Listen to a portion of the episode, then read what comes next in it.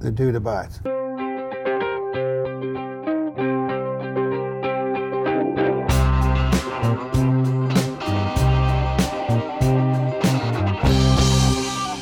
In this episode of Basic Freedoms, Ari Gold talks to LA comic Joshua Meyrowitz. Joshua has an amazing story to tell. He tells us about life with autism and about life with comedy.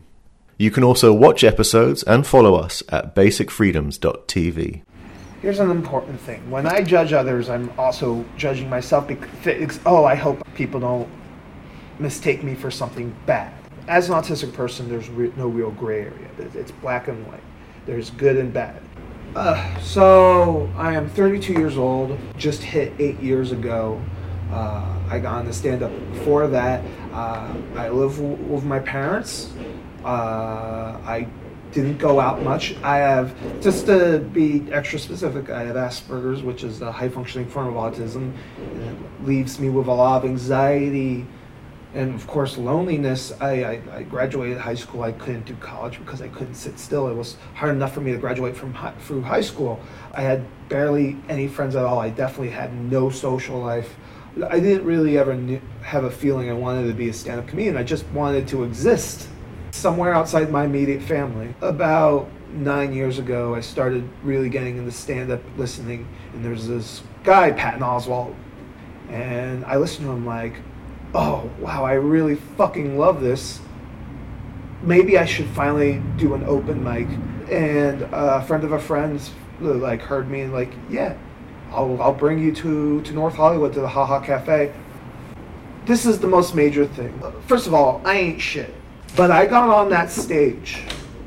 And so far, and, and to this very day, it's, it's the one place in my entire life I do not get anxious. I finally found a place in the sun, as my mom said. You, you found a place in the sun. You're an artist. You're doing an artist job. But like I would get on stage and you know, my voice would change a little. We played clips to my my psychiatrist, and he's like, "This is amazing." I, before I stand up, I tried so many social groups. I'm not religious, but I tried Jewish social social groups. I just never felt I fit, and I went to a, a Japanese anime club for several years at UCLA, even though I wasn't a college student. So comedy opened my world.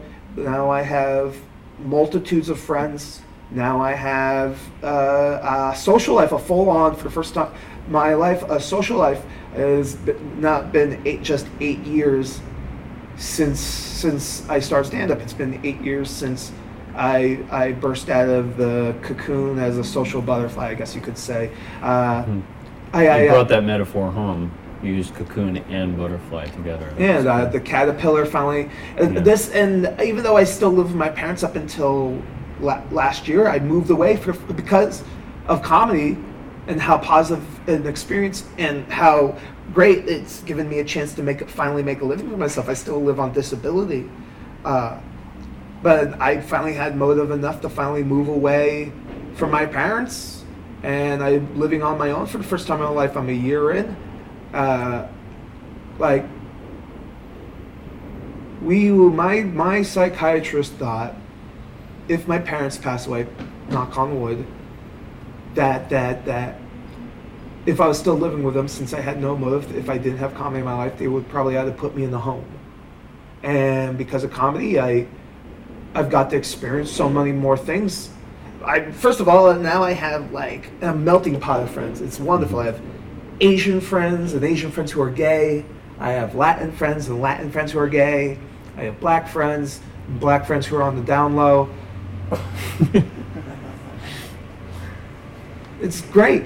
A different culture. We should not judge.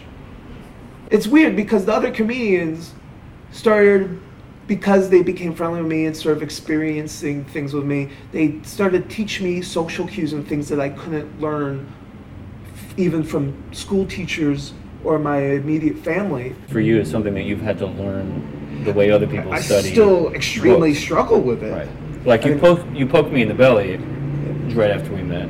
Yeah. Which was a way of d- disarming you. You know, it was you, like, hey, we're, we're buds, even yeah. though we just met. We, which, is, which was nice. I was able to you know, I was cool with that. But there might have been someone who might not have been. Cool. Right, right. I may, I'm, I tend to be impulsive and make mistakes. I, uh, That was not a mis- mistake. I'm just. no, no, no. You remarked I- on it after poking me. Yeah, I don't like or want to or do necessarily invade people's personal space. But but like if someone's busting my chops, I started to do a like a finger shift. I just go Right. like ah, you're busting my chops, aren't you? Because I'm, I'm I the whole the several times I have a tendency to over apologize uh, because the world is a, still a horribly fucking terrifying place in my brain, despite how not to toot my own horn, extroverted and positive I am. Uh, my twin brother is perfectly normal. Everyone always asks, "Oh, is he autistic too?" No, perfectly normal. Gets puss. It's perfectly fine. I like saying that it, it that way, not in real life, but like for j- joking wise. So like, dude, he gets puss. I really like. But in that. real life, he does get puss. Oh, I say on stage I have Asperger's, but he's an asshole. He would act embarrassed of me, like like he mm. would call me the golden child or a retard because of the extra care my parents had to give to me because of my problems, and and I, I uh, in the end there he get, getting older and mature he realized that like things were more complicated than that. That he could use you to get more puss. Dude, my brother's autistic. Fuck me. No, no, no, it doesn't work. I don't think it works like that. I'm not. By the way, I, once Maybe again, I hope I did not come off as a chauvinist all. I love every human beings, and I don't want to be bad to men, women, or anybody. I think you come off as zesty. I, I, I should before I should go on a little tangent here. I I'm a big Howard Stern fan, but if there's one thing I don't like about the Howard Stern show, it's the Wack Pack. I hate those who would take advantage of others, and I feel he takes advantage of people with disabilities. And there's another show that they do at the comedy store that I won't name, that that that even if they don't do that at all, same thing with Howard Stern. Even if they don't do it at all, I I have a feeling because of how I experienced things as I grew up as an autistic person in school being treated i had this fear of being treated like a retard or be, and being taken advantage of. i can't read situations so i can still feasibly be taken advantage of i always say to people when i feel like i am not your fucking retard Okay, but what's an example of a social cue that you had to learn from someone telling you how to do it that you didn't Oh. pick up the way someone I, I still pick it up? and i still have a problem with this one i if someone people tell me not the point like Mhm. for instance i i'd like to think everyone on earth is a pervert but we just don't cross a line in my case i love tits i love tits no i'm not a scoundrel hell if i fell in love with a girl who was flat i wouldn't care it's Yeah. i'm a, it's more it's more she, she could put implants on her back, and then you'd hug her, hug her from the front, and you'd Lift her hug, up, like, "This is the her day ever." blades.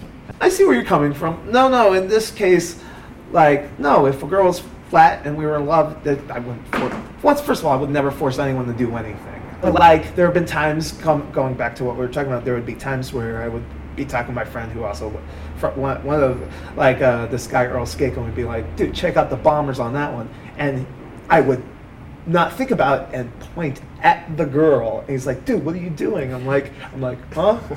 yeah, I lost my virginity. It's great. And I say this on stage. Uh, sex was so good. Having sex made me feel like I lost some of my autism.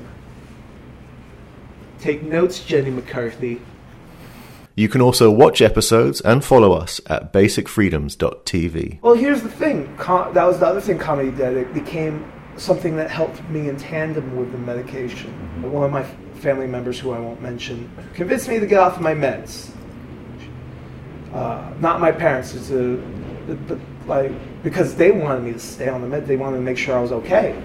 I got the meds and I thought, oh, I'm okay. Almost a year in, I was practically psychotic, and I pushed my father over and almost cracked his head open. I would punch my mother in the arm, and or I'd get so upset with her. I wouldn't choke her, but I'd put my hands around my neck and I would tell her, "I'm not going to hurt you or kill you. I just want to, just the- the closest I want to get because you make me so upset." And my parents were finally like, "Take your meds, or we're calling the cops." And I, I took my meds and I haven't. I can't say I haven't looked back since. My parents have more than forgiven me, but I will never be able to forgive myself for laying a hand on anyone, let alone it was my immediate family, my parents. it's almost kind of good that I can't get rid of it because it's sort of like I was talking to someone about it the other day. It's sort of like Spider-Man uh, before he lost Uncle Ben. He was arrogant. He used his powers for his own gain, and he inadvertently causes his Uncle Ben's death. And learns pow- responsibility behind his power. With true power comes true. With true power comes. However, the famous phrase goes. I'm a comic book nerd. and I'm fucking spacing. True power comes true responsibility. Yeah, sure. Let's go with that. that Uh, hopefully. Well, and not, then there's in dreams begin responsibilities, which is I've never heard Del- that one. That's Delmore Schwartz, but I'm not as smart as you, so. no, I Um, think you are. Oh, you're too kind. I appreciate it. I'm not a fan of me, so. Uh, but uh, if I if it weren't for those things, I wouldn't become the loving, good person that I am. Not. I hope that that doesn't sound arrogant. Look how good I am. blah, blah, blah, Not like that. Like I want to be good to people. I genuinely have it in my heart You- you've to had do to- right by others. You've had to work harder than a lot of people do at, at, at getting to a point where you feel comfortable in yourself, and that work pays off. Some people don't have to work at it, and then they don't grow. I mean, in the case of you know you laying a hand on your mother, like you, and my you father. got and your father, you got to learn the lesson without any true damage. I'm lucky They my parents were Yeah, they're fine. They still adore you, and I'm you got to learn that lesson um, in, in in a.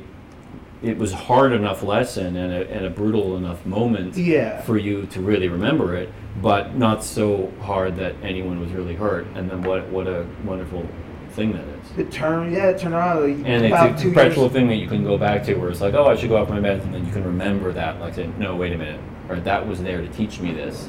That you know, I've got to play it safe in certain ways to monitor myself, and and that's great. And you like- learned. Yeah, and then about one or two years later, I fi- gotten to stand up, and my life changed. Yeah. And then, and then I'm uh, even. Nothing but puss. Did I wish? But I will say this: I have no plans to become famous. My ultimate goal is to be a road comic, not a hacky one, but uh, a decent comic who makes a living on the road.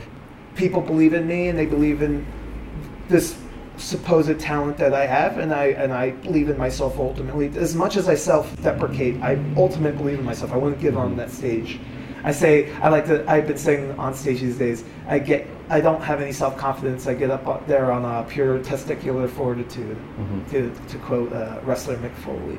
Do Uh, you do you write your material Paraphrase. completely before you get on stage, or is there ad libbing up there? It's it's a slight ad libbing because I, I have a hard. ex- I'm not a good writer. I have an extremely hard time writing. I don't know what's funny.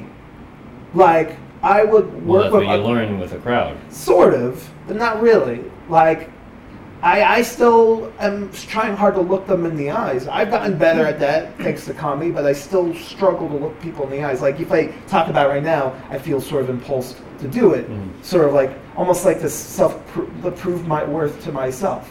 Mhm. Like you can do it, Josh. You can do it, Josh. Excuse me, it made me giggle. So maybe I do know it's funny. I'm, I'm proving myself wrong here and there. Uh, I hope that wasn't scary. Yeah, I'm not terrified of that. at. Good. I meant well. Anyways, You can follow host Ari Gold on Twitter and Instagram at Ari Gold, that's A R I G O L D, and on Facebook at Ari Gold Films. For more about the series director, visit moanred.com. That's M O A N R E D.